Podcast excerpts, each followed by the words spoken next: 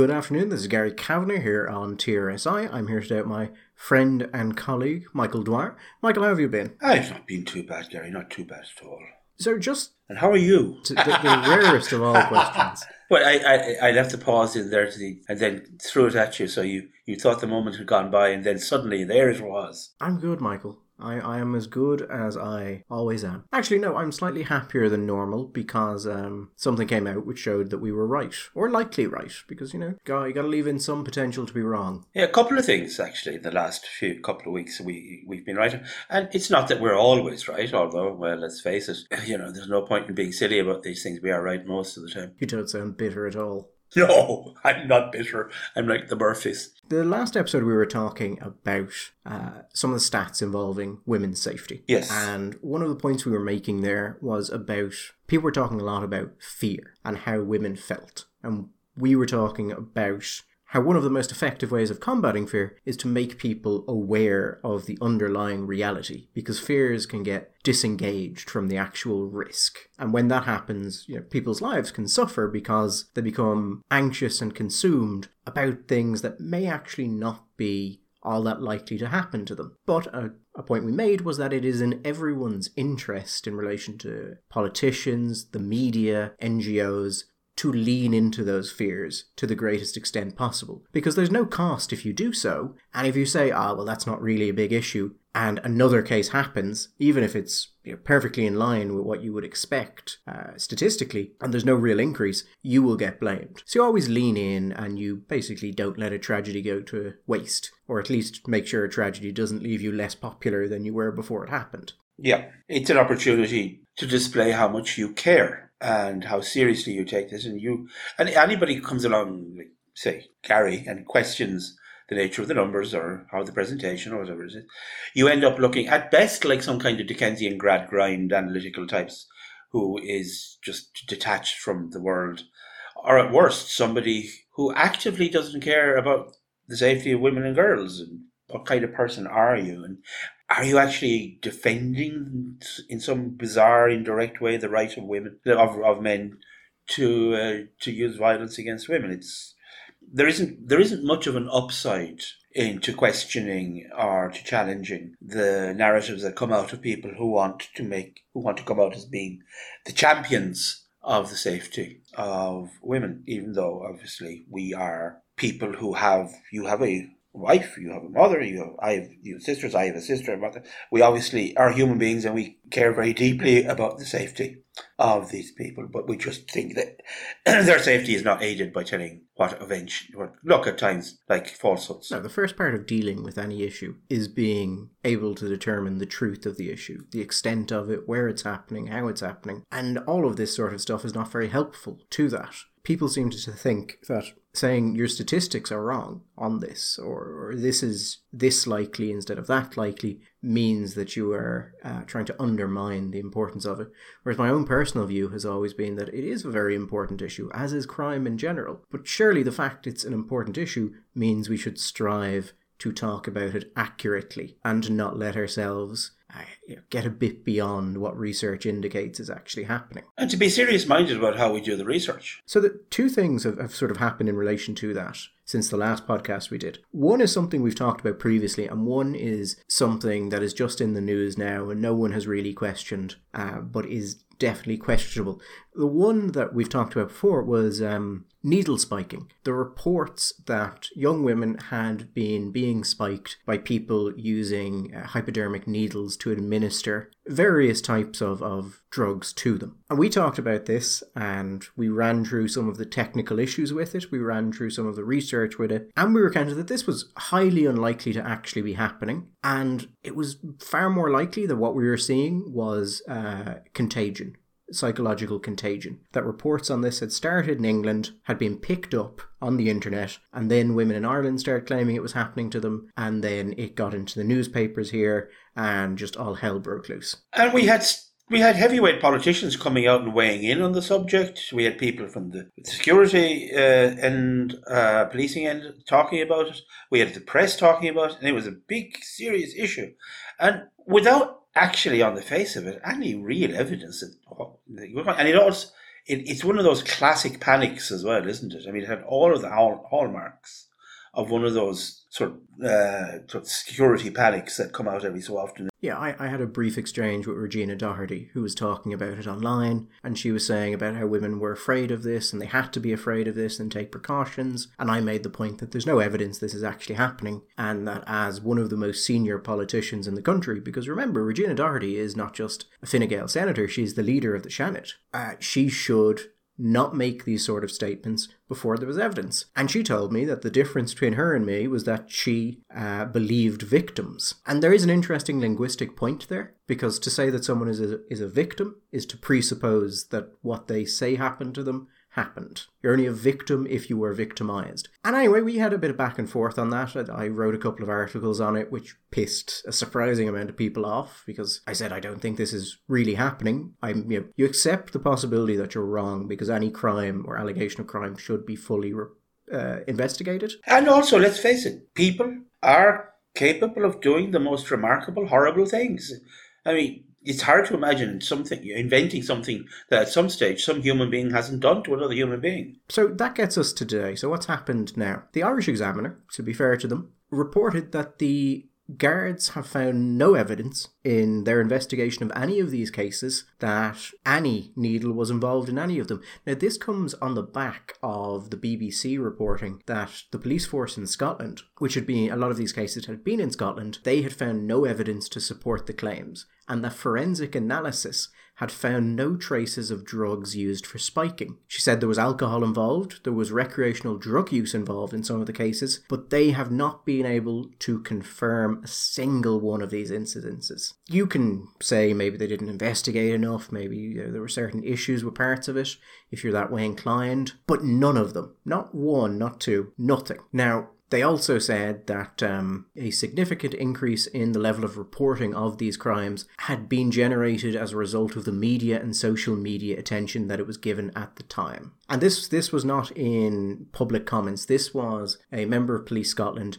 talking to the Scottish Policing Authority. So, yeah. So, on the back of that, the Irish Examiner reached out to the guards here and found that similarly the guards have been able to find absolutely no evidence to back up a single one of these cases. So they say that there had been 39 cases. Thir- 39? That many? So actually quite a lot considering how late that started. Yes. Uh, but they have found evidence in no incidences, which on one hand is a very good thing, Michael, because it indicates the people who had thought they had been um, you know, forcibly injected with a substance. Anything could have happened to them when they may, you know, they're out. They could have been sexually assaulted. That that doesn't look like it happened. But the reaction has not been happiness, Michael. But why? But why not, Gary? Well, I can't, you know, I, I can't tell the souls of others, Michael.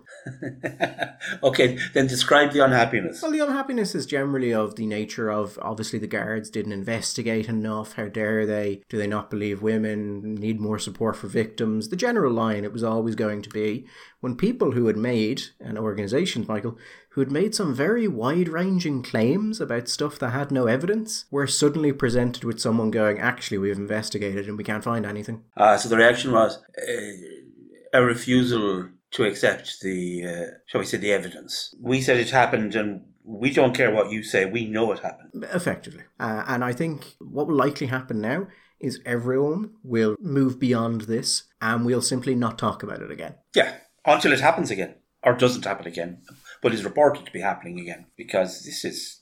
I think this is one of those cyclical things. I, you know, I did, I did ask Regina Doherty if she had any views on it, but Michael, I just didn't get an answer. Well, Regina's probably very busy. I mean, considering that Regina Doherty not only talked about it, but put out a press release saying that zero tolerance for needle spiking was needed to protect women. Something which I believe, you know, if you were a woman reading these press releases, and I don't know why a woman or actually anyone would read Fine Gael press releases, but assuming you were, that kind of sounds like you're saying, Michael, this is a real problem, not just something people are saying is happening on social media. Or something which is getting into tabloid and other newspapers in order to sell newspapers or to serve as clickbait for their online editions. But on the thing that's gotten into the news, uh, but which there has been no negative reporting on, you may have seen stats talking about a new survey looking at sexual harassment and sexual assault amongst university students. Now, there are some statistics in there that are absolutely wild. Like, rates of rape in the 30s for college students. Yes, I did. But Gary, this is not new. I mean, the, the report is new and it, it's large and bulky and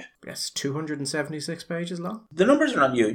We, we've talked before about other uh, reports looking uh, at online surveys or surveys in universities in Ireland. I think it was UCD, was it not? Where there were incredible levels of sexual violence against women. And we, we observed at the time, were this to be true, uh, it would be the only choice would be to close down UCD because it was obviously, I mean, it had it, it was a more dangerous place than the Congo at this stage for women. But you also observed that it was straight.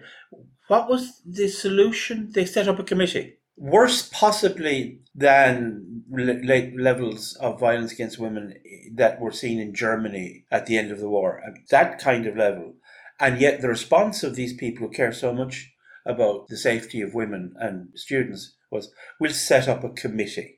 And that's the point at which we know that they don't believe any of this. You are an academic and you believe that. You, like, you believe you've given an accurate figure. That's not what you're calling for. No, it really isn't. So, the interesting thing about this report is this came from the HEA, the Higher Education Authority. And there was a bit of politics behind the launch of this report. It's long and complicated, so we won't go into it here. I, for my sins, read the entire 276 pages of it. Well, you know, uh, my brother O'Neill would have said, Gary, offer this up for purgatory and you'll see the light of heaven because anybody that actually reads all of these reports, I mean, this is a form of temporal punishment that really you are, you're storing it up in, you're storing up time for yourself in heaven, Gary, because I, oh gee, you look at the thing and you think, no, no. So, there are, shall we say, Michael, and this might shock you to learn, issues with the report.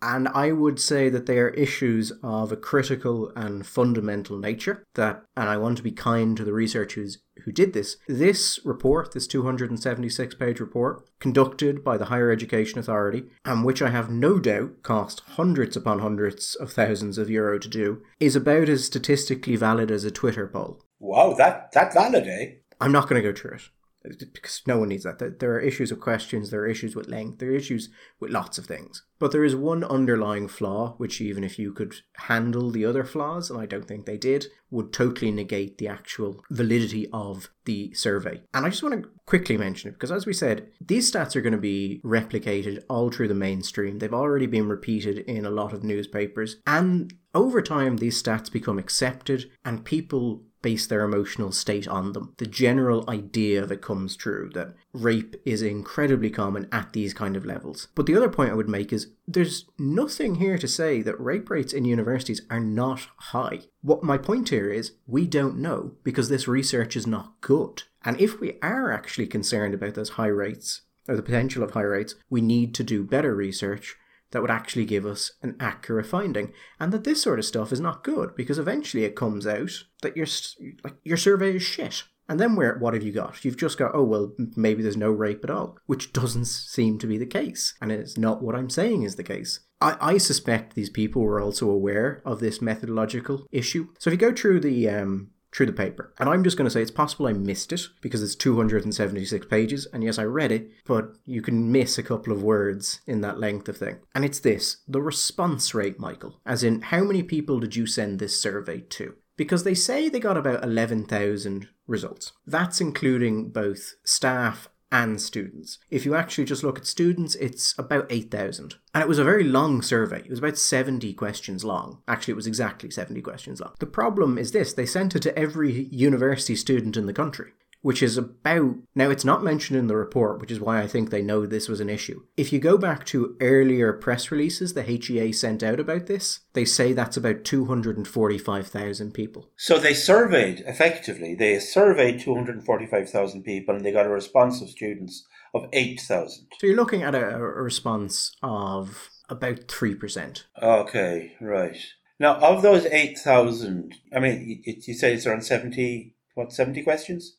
So how many do we actually, how many complete responses do we get out of 8,000? I cannot remember the number off the back uh, top of my head. I think you're down to 4,000, somewhere like that. I think it was somewhere between four, three and 4,000, something like that. So you it's like it- half or less than half of the, the, the 3% that respond actually respond in total. Yeah, so this this introduces th- this level of non response introduces what's called non response bias. And I can roughly explain it like this. Let's say you asked 100 people about something. Let's say um, what they thought about the music of Bon Jon Jovi, okay? Mm-hmm. The people most likely to respond to that are people who like or dislike John Bon Jovi. People who have a strong a strong uh, reaction or feeling about this person. People who don't really care about his music are highly unlikely to, to go to it. And the longer the survey becomes, the less likely they are. Might you answer five questions on John Bon Jovi? Maybe. Are you going to answer 70? No. And so, what non response bias is, is non response bias occurs when the people who respond to your survey differ in some way from those who don't. And if you're conducting a survey on, let's say, sexual assault, the people most likely to respond are those who have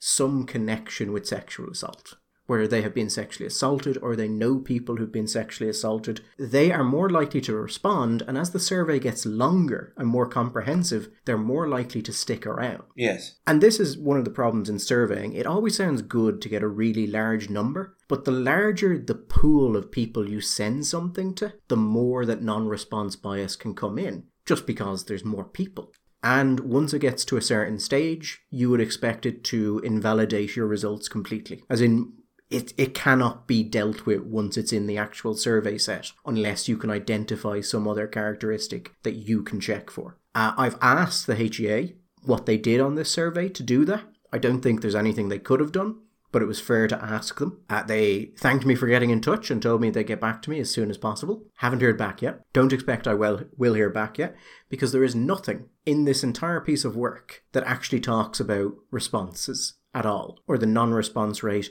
they don't give those figures and they like michael they would be standard figures. If you don't give them it's because you don't want to give them. And so because of that it doesn't matter what their results say. It doesn't matter like that there were issues with some of the questions because fundamentally the work is not representative of the population it's surveying. And i would expect it has substantially increased the uh, the amount of people who will say they have been sexually assaulted or experienced sexual harassment or things of that nature. And this is something that's widely covered in the literature. This is something they should have known was going to be an issue, and they don't seem to have either been aware of it or they don't seem to have tried to deal with it. So I'm not quite sure what's happening here because the CSO is also going to run something on this, presumably something better, shortly. So I don't know why we apparently are paying hundreds of thousands for two different pieces of a report when this one is just. It's not even that it's wrong. You can't say if it's wrong or right. You can't draw any results from it, but it's still going to end up on the papers,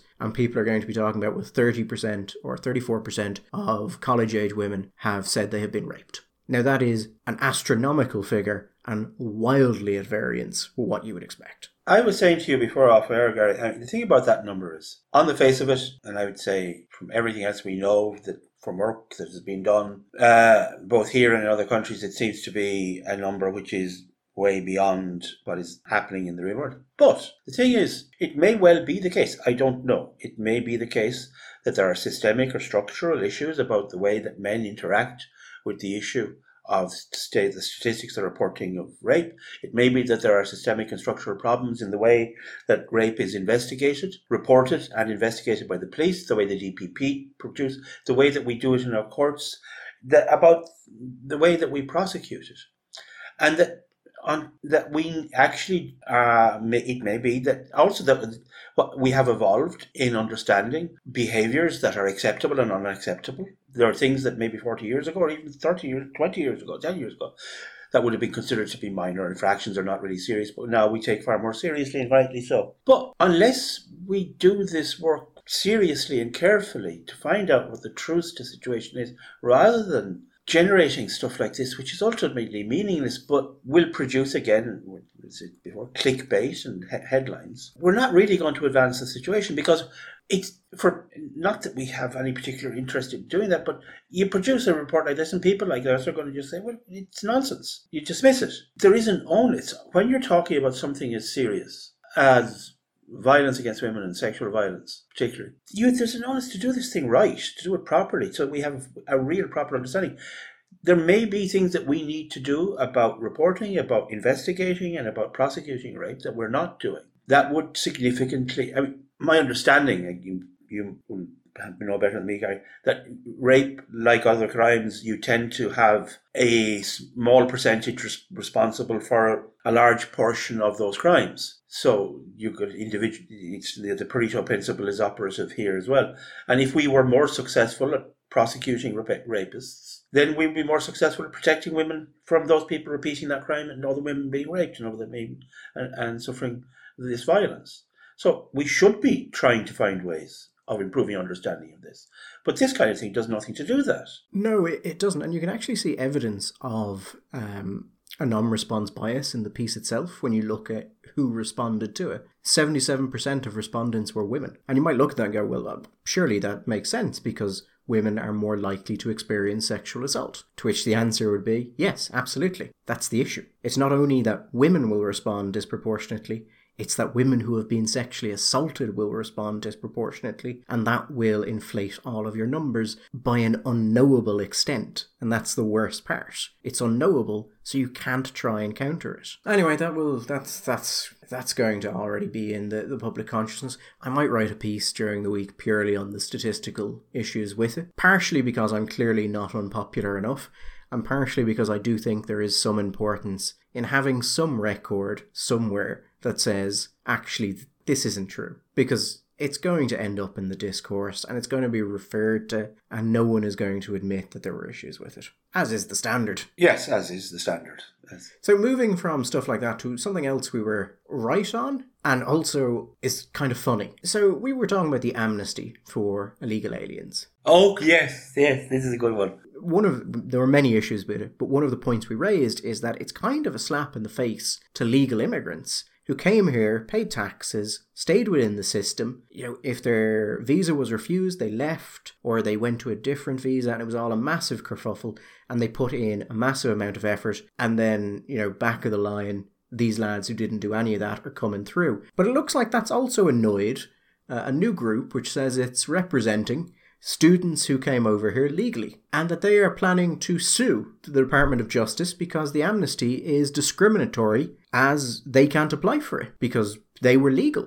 They did everything appropriate, and now they can't benefit. Whereas those who didn't do that, all the benefit in the world. Uh, yeah, uh, right now, right now, the logic is, although I'm not sure about the temporality, the, the, the, the timings and how this would work, it would make sense for if you're a legally present student here, to try and find some way of becoming illegal. Maybe to stop studying because and stay and get a job because if your visa was here only as a student, or if you're uh, maybe actually the way to do it would be to keep studying and to keep working, but to work more than your visa allowed, because usually there's a like a twenty hour minimum. I can't remember from some of my Brazilian Brazilian friends telling me that there's a there is a there's a minimum there's a maximum number of hours you're allowed to work or something if you're here as a student. Maybe if you breached the limit, then that would make you illegal. But it, there just seemed to be something kind counterintuitive, Gary, shall we say, about the idea that the, the best strategy for you within a, within a state is to find a way of being illegal and breaking the law in order to benefit from an offer from the state to get uh, uh, to get citizenship or to get the right to stay in the country, rather than behaving in a legal and correct fashion. No, I mean some people might say you guys were against the amnesty to begin with. How can you look at this and mock it when you wouldn't agree with it if they had said they'd bring this in? I think that that is absolutely true to an extent, but like when we were talking about the charges, where if you wanted to go for this, you needed however many hundred, and pointed out that if you're going to do this, if you legitimately believe this needs to be done, then you need to be consistent from start to finish. And saying this needs to be done to get people out of the hands of traffickers and then charging hundreds of euros for people to apply does not make sense. It is not consistent. And it's also actually kind of horrific because if you if you believe this is needed to be done to bring people out of the arms of traffickers, but then you will turn away someone who doesn't have I think it was 400 or so, 500 or so and just that's sort of a horrific policy. That is that's horrible. That is genuinely horrible. Yeah. No, no, we understand that you were trafficked here and maybe you were involved in the sex trade without, and you didn't consent to it, you were forced to do it. But you don't really have the level of disposable income we'd want, so time to get back in the gutter. Or we will, we will, we will prosecute the people that did this because you know you've given us this evidence. But when we finished, we're going to deport you because you don't have the 500 quid to pay. Yeah, that's such a, that, you know, in, the world of, you know, shall we say, incentives and disincentives, I don't know if they've quite worked that out. So on on the same basis, if you're going to provide an amnesty, yeah, there's a strong argument that you should provide it to those who were legally here who are interested in it. But the quote, the, the story is in the Times. I'll put a link to it below. The quote, they talked to a solicitor called Faisal Khan in FSK Solicitors.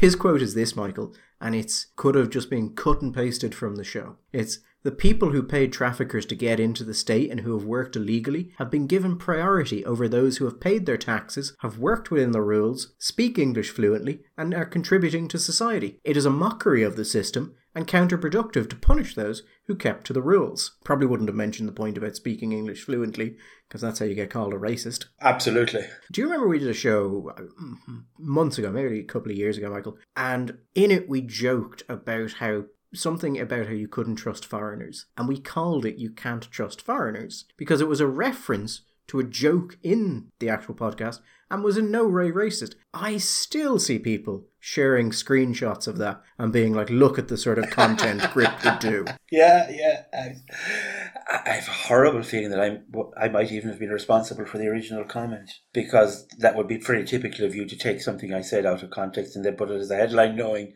or in the hope that it would end up getting me getting it in the neck, but thankfully it's always you that gets it in the neck because they don't actually really know that I exist. Because they don't they don't listen to anything. I'm surprised they can read. yeah, that still goes. That's I've seen that. That does the rounds. Look at these people. Look at them. What they say. You can't trust foreigners. Like we are the obviously the mouthpieces, the denizens of the Irish far right. Yeah. Yes. The the the the, the, the, the I, Faisal. I'm surprised that he went with the language thing because that is the kind of thing that will get you in trouble. Other than the fact that there are plenty of people who were born and raised in the country that can't speak English fluently, but there you go, that's a whole other subject. So basically, the uh, there's a group of these people coming together. I think it's called Students for Justice. The that solicitor Faisal says he's preparing up to ten cases against the um, against the department. They will actually be quite interesting cases to see. If he was in the UK working within their common law system, the, the UK, particularly when you get up to the what used to be the House of Lords now, I think they have Tony Blair got rid of that, didn't he? So they have a, a Supreme Court instead, which I think is really sad. I mean, for God's sake, law lords far more impressive. Lord Chancellor sitting in the woolsack than just another Supreme Court. Anyway, they have a concept uh, operative which they call natural justice. If something is offensive to natural justice, and this kind of thing, it seems to me, would fall into that kind of right. This is offensive to natural justice. Ironically, as a country with a constitution which is full of rights, I don't know. I think that courts will probably say, you know, the minister has a right to, you know, has discretion over these things, and so many of these rights are so hedged and so qualified that, and depending on the mood of the court, and it seems to me at the moment these days, the mood of the court is to, defer to what we might call the executive or to the parliament, parliamentary element of the uh, separation. That I think they'll get away with it. But then again, I would point out, you know, like don't take medical advice from us. And I am not actually currently sitting on the Supreme Court. So people may not know that, just in case I am not actually a constitutional lawyer. No, I mean, I, I can absolutely see a finding that this is all up to the minister and therefore kosher. But on the face of it, it seems nearly cruel. And I wouldn't be surprised if there's some human rights element to this that is considered to be persuasive. Then again, the courts might just do what they did with other cases and run the clock, knowing that the great thing about legal migrants is eventually they become illegal migrants or they leave the country. So, like, run the clock, then declare that the uh, case is moot. Yeah, they've all all gone home. It's it's it puts them in an interesting position though, because who do you get to support you in this? Because a lot of the more kind of anti-immigration people who, on one hand, will be delighted that another way this amnesty has just been shown to be total just kerfuffle. But then, if you support them, you're supporting the extension of the amnesty that you don't think should exist at all. Yeah, I mean, what, effectively, this isn't an attack on the idea of the amnesty, but rather an idea that we should expand the amnesty uh, to people who are already uh, legally. It's not an idea that we should just get rid of the whole thing uh, completely. So on one hand, yeah, I mean, the anti-amnesty people won't like that. The pro-amnesty people won't like the fact that, well, I don't know, maybe they'll roll in and say, yeah, absolutely, let's open it all up. But that will put them in a position where they're in opposition, they're working against the department. And the thing about the department, the department is for many of these groups and many NGOs, and is fundamentally the patron and the dispenser of goodies. So I don't know if they'll want to put themselves against the department. I have a, a feeling that the department is nervous about this, and I have been doing everything I can to stoke that nervousness. So it was Gript who reported that um, the department doesn't seem to have any actual figures on this. The department were saying 17,000. They were presenting it as if it was a cap on the scheme. And we pointed out actually it's not a cap, it's an estimate of how many migrants are in the country, undocumented migrants. I noticed after that that the department stopped referring to it as a cap or briefing people on it. And then the department started saying there were studies that backed up that figure. And I started asking for the names of those studies. When I called the MR uh, Migrants' Rights Centre of Ireland, who I was told had prepared those studies, their staff couldn't remember the studies' names, nor could anyone in the department. And Carol Nolan has been bringing up uh, parliamentary questions to Helen McEntee, asking for the names of these studies, Michael. And Helen McEntee didn't give the names in the first one, so Carol Nolan put in another one, asking why she hadn't given the names and what they were, and she didn't answer in that one. And I put in an FOI to the department asking for the studies. And it wasn't that they refused it, Michael. They just didn't get back to me. It's almost as if they were just making stuff up and now been left with people asking wrong and awkward questions to which there is no effective answer because as i say they just were making stuff up. Interestingly enough michael there is there is a time you have to get back to an foi request on. It, it is set. But when i asked the department and i have this tendency with certain departments where on the day or the day before i'm due to receive a, res- a um, response i will email them to tell them I'm due to receive the response and asking what time it'll be at. Okay.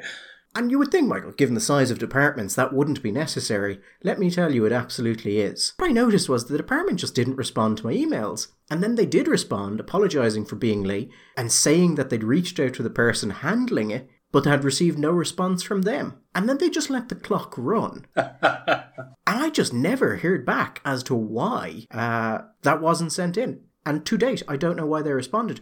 But the interesting thing about FOIs, if they don't respond, you can treat it as a, a refusal.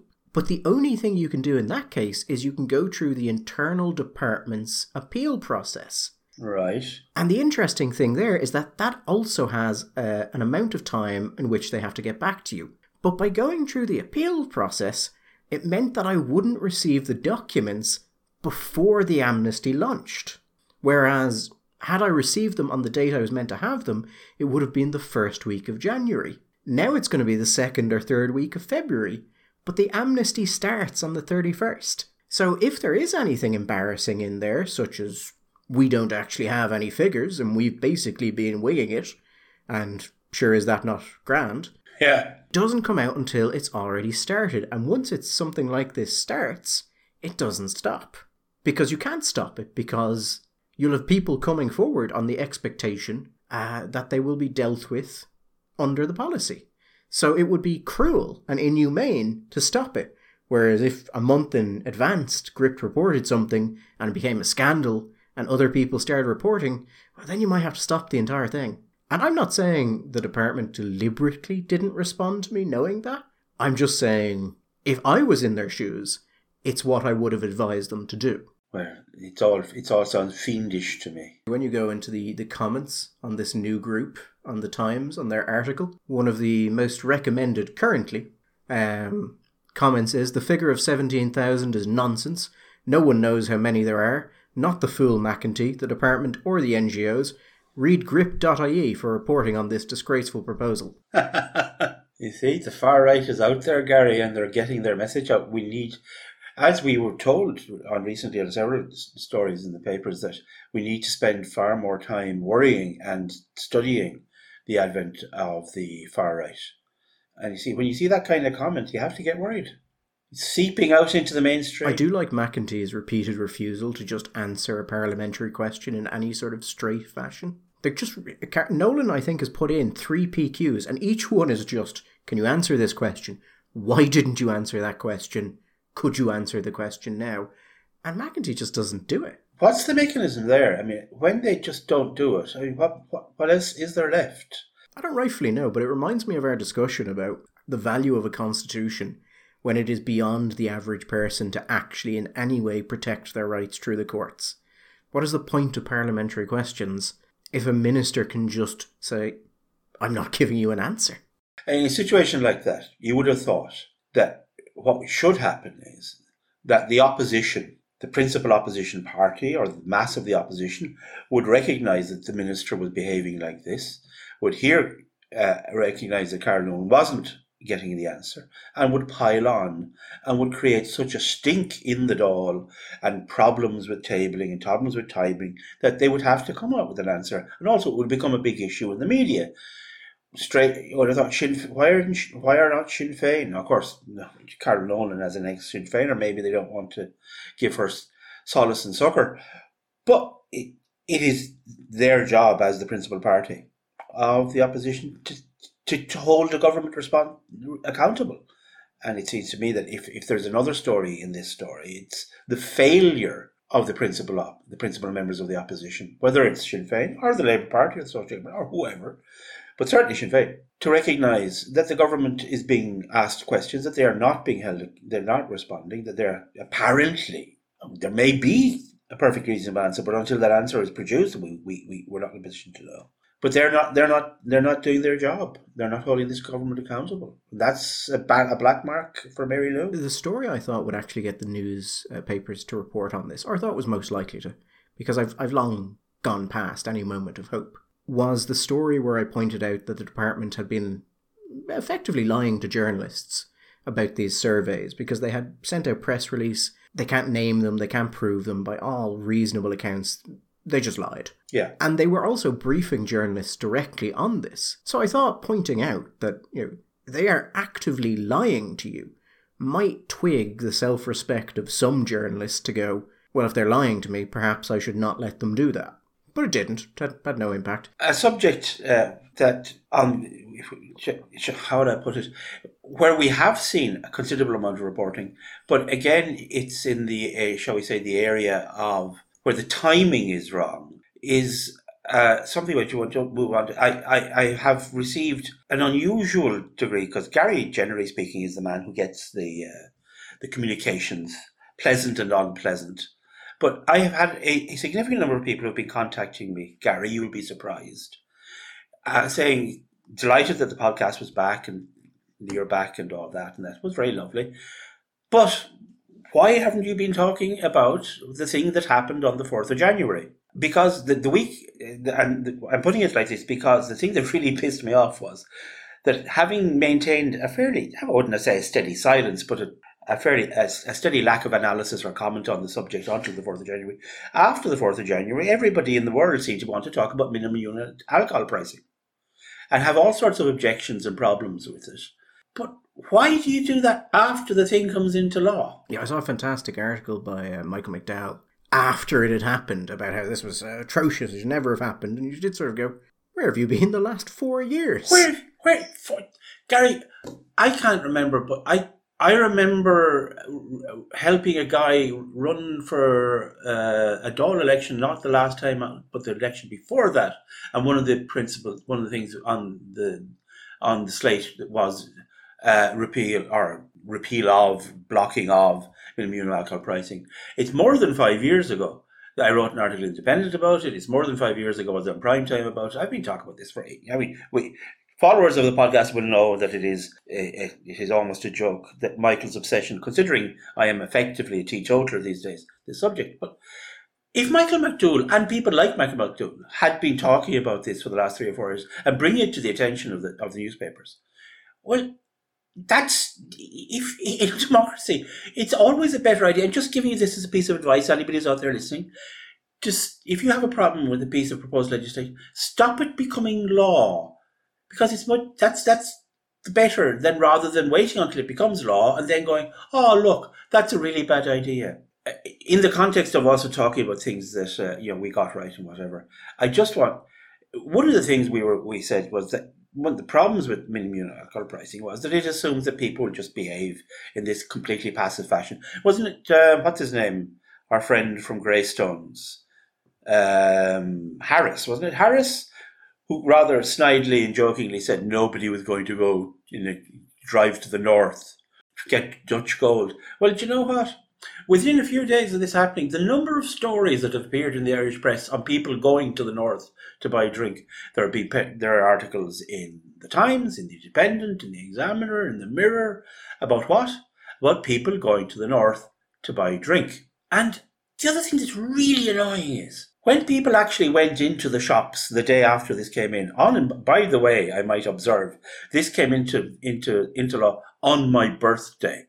And a more paranoid person might decide that somebody in the department who'd been listening to this and listening to me whinge about this for, for years thought, wouldn't it be funny if we put it in on Dwyer's birthday? But I'm not that paranoid a person.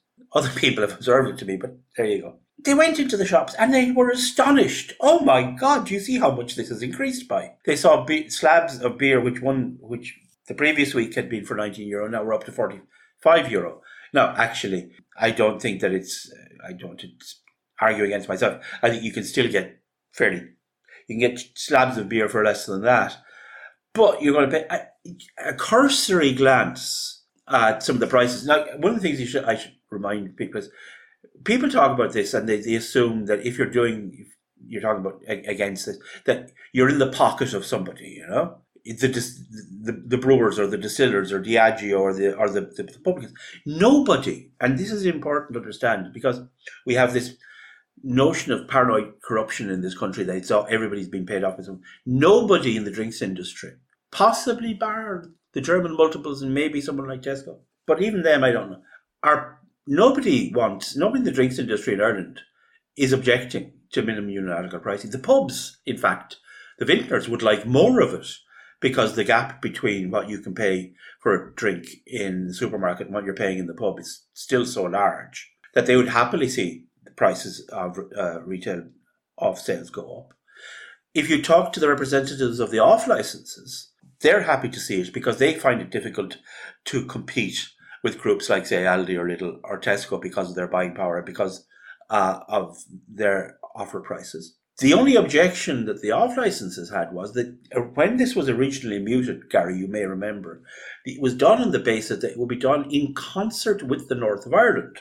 Yes, and that allowed us to push it off for a number of years. And so, but eventually, and you know what?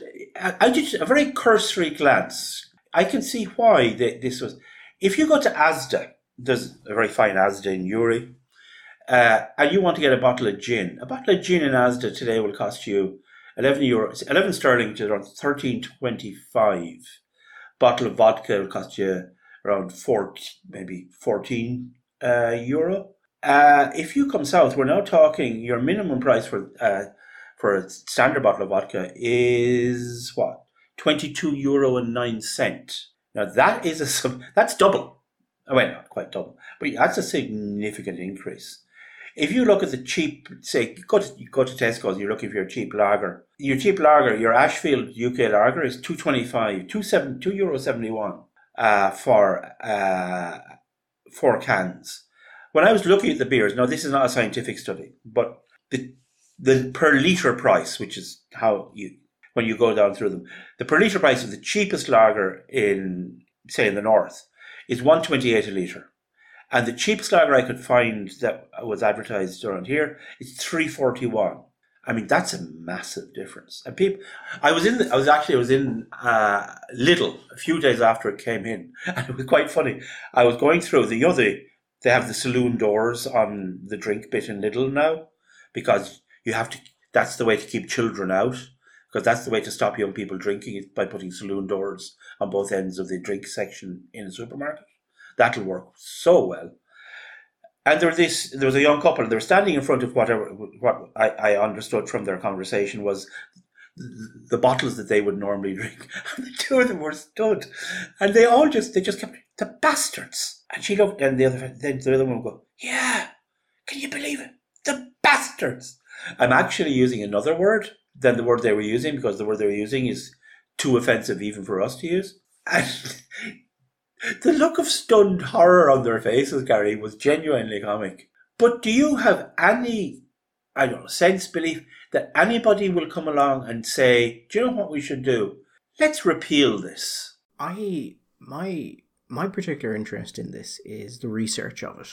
And it's very interesting in that a lot of the research on MUP is actually moderately positive, but a lot of the research on MUP is actually also very bad.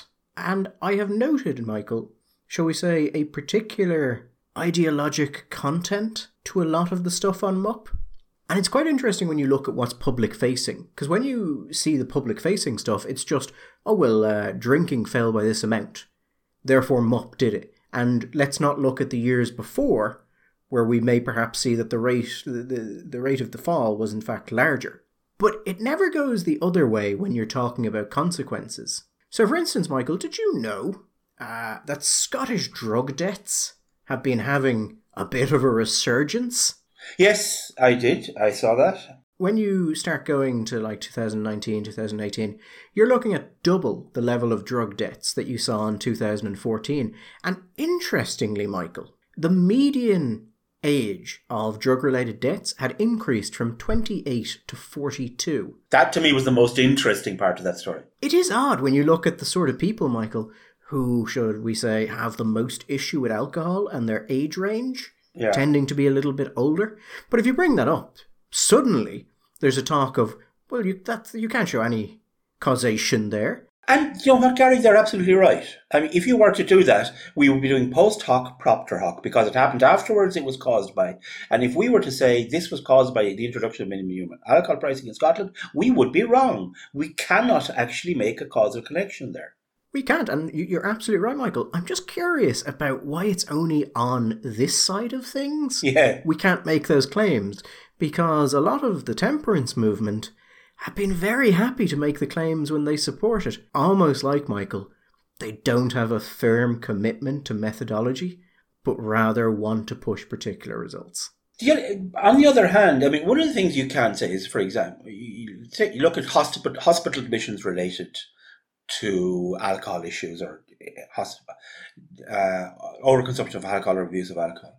One of the curious things is in one of the Canadian provinces, I want to say Quebec in this case, because it was done on a federal, not on a federal basis, Quebec, but in province by province, and that uh, in in one case anyway, in the year after it was introduced, the actual number of hospitalizations went up, and that is problematic because it should have gone down. Last year, as you you'll remember, in the year uh, just gone out, our con- consumption for alcohol declined by what was it, seven and a half percent? Uh, I can't remember the exact figures. It went up on, I think, wine, but everything else cratered. Do you remember the headline in the Times was something to the effect Ireland's homes awash with wine or something? Irish homes awash with tsunami of cheap uh, yeah, wine. that's it. Like it was going to carry away your, your wife and your child. And then you read into the article and you discover that actually the, the, the alcohol consumption has actually declined by seven and a half percent in the country, which is, a, by the way, a massive decline in a, in a product. The ability of the temperance temperance people to spin those two things was incredible. That was joyful to see. They talked about the Scottish numbers, of course, ignoring the fact that the years in several years before the introdu- introduction of MUP in Scotland that the, they had been declining, which is a, a, a decline which is mirrored in a lot of Western European, Northern European countries. In our case, with one very minor blip exception, we have seen getting on for 20 years of continual secular decline in the consumption of alcohol. We are more than 30% down on our peak consumption of alcohol. So, quite what question this is, as we said before many times, this is supposed to answer, I don't know. But I have been surprised, Gary, I don't know about you, about the le- about a, a, a people that seem to be capable of swallowing anything when it comes to the health. And I saw a headline there only a couple of days, in the last day or so, about Leo coming out saying that this will save lives. Now we'll see about that. Um, people seem to be, a lot of people seem to be pissed off about this. I think that Sinn Féin missed a trick here. I think Sinn Féin also missed a trick, and also one I'm kind of surprised they missed, because this would have seemed um, really just right up their street, particularly given the, the demographics. And I, I'm not sure why they missed it, but I would make one note. Since it became increasingly clear that Sinn Féin is likely to form the next government, a lot of the NGOs and civic institutions have been making as much of an effort to engage with Sinn Féin as they can. Right. Been trying to work with them in a way that Sinn Féin has had for a while. Like some of Sinn Féin's policies have been very NGO influenced for a while. But I have a feeling that's increased. And that Sinn Féin is basically buying in to a large part of the non civil service permanent government. That may be true. I was I had an interesting conversation with um, a, an elected member of uh, I to say what, what of Sinn Féin, and who was very very annoyed that the party had not taken this on uh, as an issue and had opposed it, because in his words he said this is just a naked attack on poor people, which it is. This is a just an attack on people with low on low incomes, and also buried in it is a deeply nasty classist notion which you'd be surprised, uh, at least I've been surprised about how widespread it actually still is. That poor people drink lots, and they're out there. The shall we say the undeserving poor are sitting in their fetid apartments, sculling beer all the time instead of getting out there and getting on their bike and working. When we know from well, we know the stat, the statistics tell us that alcohol consumption is actively correlated with income. That people who earn more drink more. And actually, the poor don't drink that much. A lot of, particularly middle, upper middle class, uh, usually women, have quite substantial alcohol issues due to particularly wine. Wine is yeah, yeah, bottle of wine. One one point actually I should make, just because I was talking about the Scottish drug deaths. Um, when you look at, at alcohol consumption in Scotland, the trend is downward even before the uh, minimum unit pricing is brought in. Nearly running identical to that, drug deaths in Scotland were increasing long before uh, MUP came in. I think they've hit records the last seven years in a row. Right. So effectively the you could say that there is a link there, and there may be, but I'm, there's no evidence that I'm aware of to show it. But it seems to have existed before MUP. So please don't raise the point about increasing drug deaths as if I had, on the understanding I had said, there is, you know, MUP comes in, drug debts come up. It's actually pretty much exactly the same system as um, MUP. There's there's an existing trend already there Yeah. before it's brought in. One thing that I wonder that may have an effect, it just that politics exists on the ground and in the hard reality of economics, and that's at the end of the day, it usually comes back to it's the economy is stupid. And while at the at the moment we're we're seeing the beginnings of people driving up from Dublin to for parties and whatever. But as this could, gets bedded in and people become more and more aware of the, the, this really substantial price differentials, because while there is minimum alcohol pricing in Scotland and I believe also in Wales, um, they we have gone quite a bit farther in the pricing increase than they have there. So the the, the price differentials are really substantial. I mean, even at the up, I don't know if this is actually t- I- to do with MUP or just duty. The difference between the Tesco own brand uh, vintage champagne, for those who are concerned about that, as opposed to their lagers, is 25 euro in, in the north and 35 euro in the south. But you're you're on you're up around Navan occasionally, Gary. I mean, how far is Navan from the north? What's the nearest point to Navan? Be less than an hour, wouldn't it? You you'd hit the north from Dublin. You can you can be over the border surely in an hour, getting the motorway. Sligo is forty minutes from Belcoo. I think that there's a hell of a large part, part of the population that is within an hour's drive. I mean, you could you could get from Navan to Newry in less than an hour, and a lot of the country is in that situation. But even there, Michael, we're talking about travel times. The cost increases have been so substantial that if you were in a neighbourhood, it would absolutely be worth paying someone just to go up with a van and get stuff, not just for you but also neighbours. Yeah, absolutely, and it'll be in, it'll be interesting to see, considering we have become so obsessed with the notion of an open border in Brexit and all that, whether or not we're going to actually start to see, as a consequence of MUP, will they have to start introducing some kind of check that people are bringing in this bringing drink in, and they- in the common because it's a common area. Will they be able, will they be able to do anything about it anyway? Are they going to invent some kind of ad hoc restriction? A lot of times things don't happen because people just aren't used to doing them.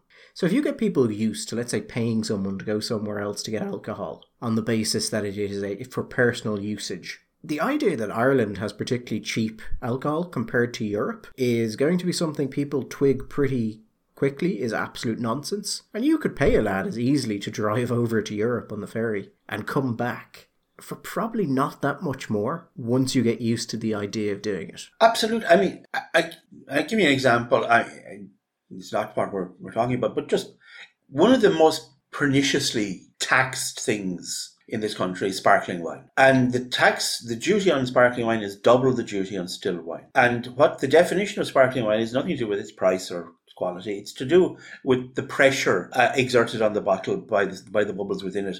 So a sparkling wine is the wine, you know that, that wire cap and the mushroom cork as opposed to the ordinary cork? That, if you see that on it, that kind of cork indicates that that wine is over a certain number of bars of pressure and therefore and therefore is considered to be a sparkling wine. I can't remember off the top of my head, but I think this, the duty on sparkling wine in Ireland is around six quid a bottle now.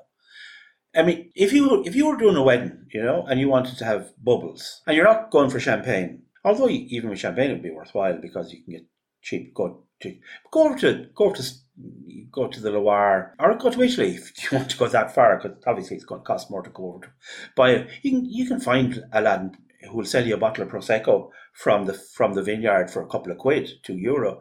You'll find somebody, I'm sure, who will do the same if you're doing quantity. And when you see that's a bottle that would retail in Ireland by the time you bring it over and put a not a very big markup on it. That'll be retailing for 14 euro. It's seven times the price. If you've got a big big thing on, it'll be worth your while. Get, and in fact, there are there are now people looking at setting up clubs, wine clubs, which will basically be a way of importing for personal use for groups of people. And I don't see how they're going to stop it because effectively the whole point of European law was the idea that if you buy something in Athens, it's essentially the same as buying it in Dublin. That's the single market. That's the nature of the single market. So if you can buy something in outside Milan or in Palermo or in Avignon or wherever, and you're doing it, you're not doing it for resale, and they can't show that you're doing it for, you're just doing it for your own consumption. I don't see why a group of people couldn't get together and not just send out a van, Gary, send out an Arctic. So, uh, if anyone is interested in that idea, the EBI is considering doing it. Uh, should you be interested in joining our wine club? The EBI Wine Club. The EBI Wine Club. Not saying we will, it's just a thing we're kicking around, but it does have the advantage of not only making a policy point, but being really, really funny. And it will finish up with the EBI Wine Club party at the end of it, which will be actually a demonstration of the operation of the market and an attack on unnecessary taxation, things like that. So it's perfectly legitimate within the uh, structures of the EBI as an educational charity. And I would say from you know, from personal experience, Michael is very good at picking out very high quality wines at their price point. at a very good price point. So, so please do send me an email at Gary at Gript if you are interested in this uh, entrepreneurial opportunity. Um, however, uh, until then, in this sober January, which is also vegan, God Almighty, Gary, we're now vegan January. We are living in. A, Cromwell would object to the levels of dreary puritanism we are exerted. When people are advertising Clonakilty vegan sausage and puddings at me, I really think, you know, what is the point? Anyway, until then, um, stay vegan and stay sober. But we'll be back, um, I suppose, next Sunday unless something else radical happens. But I can't imagine it will between then and now. And mind yourselves. All the best.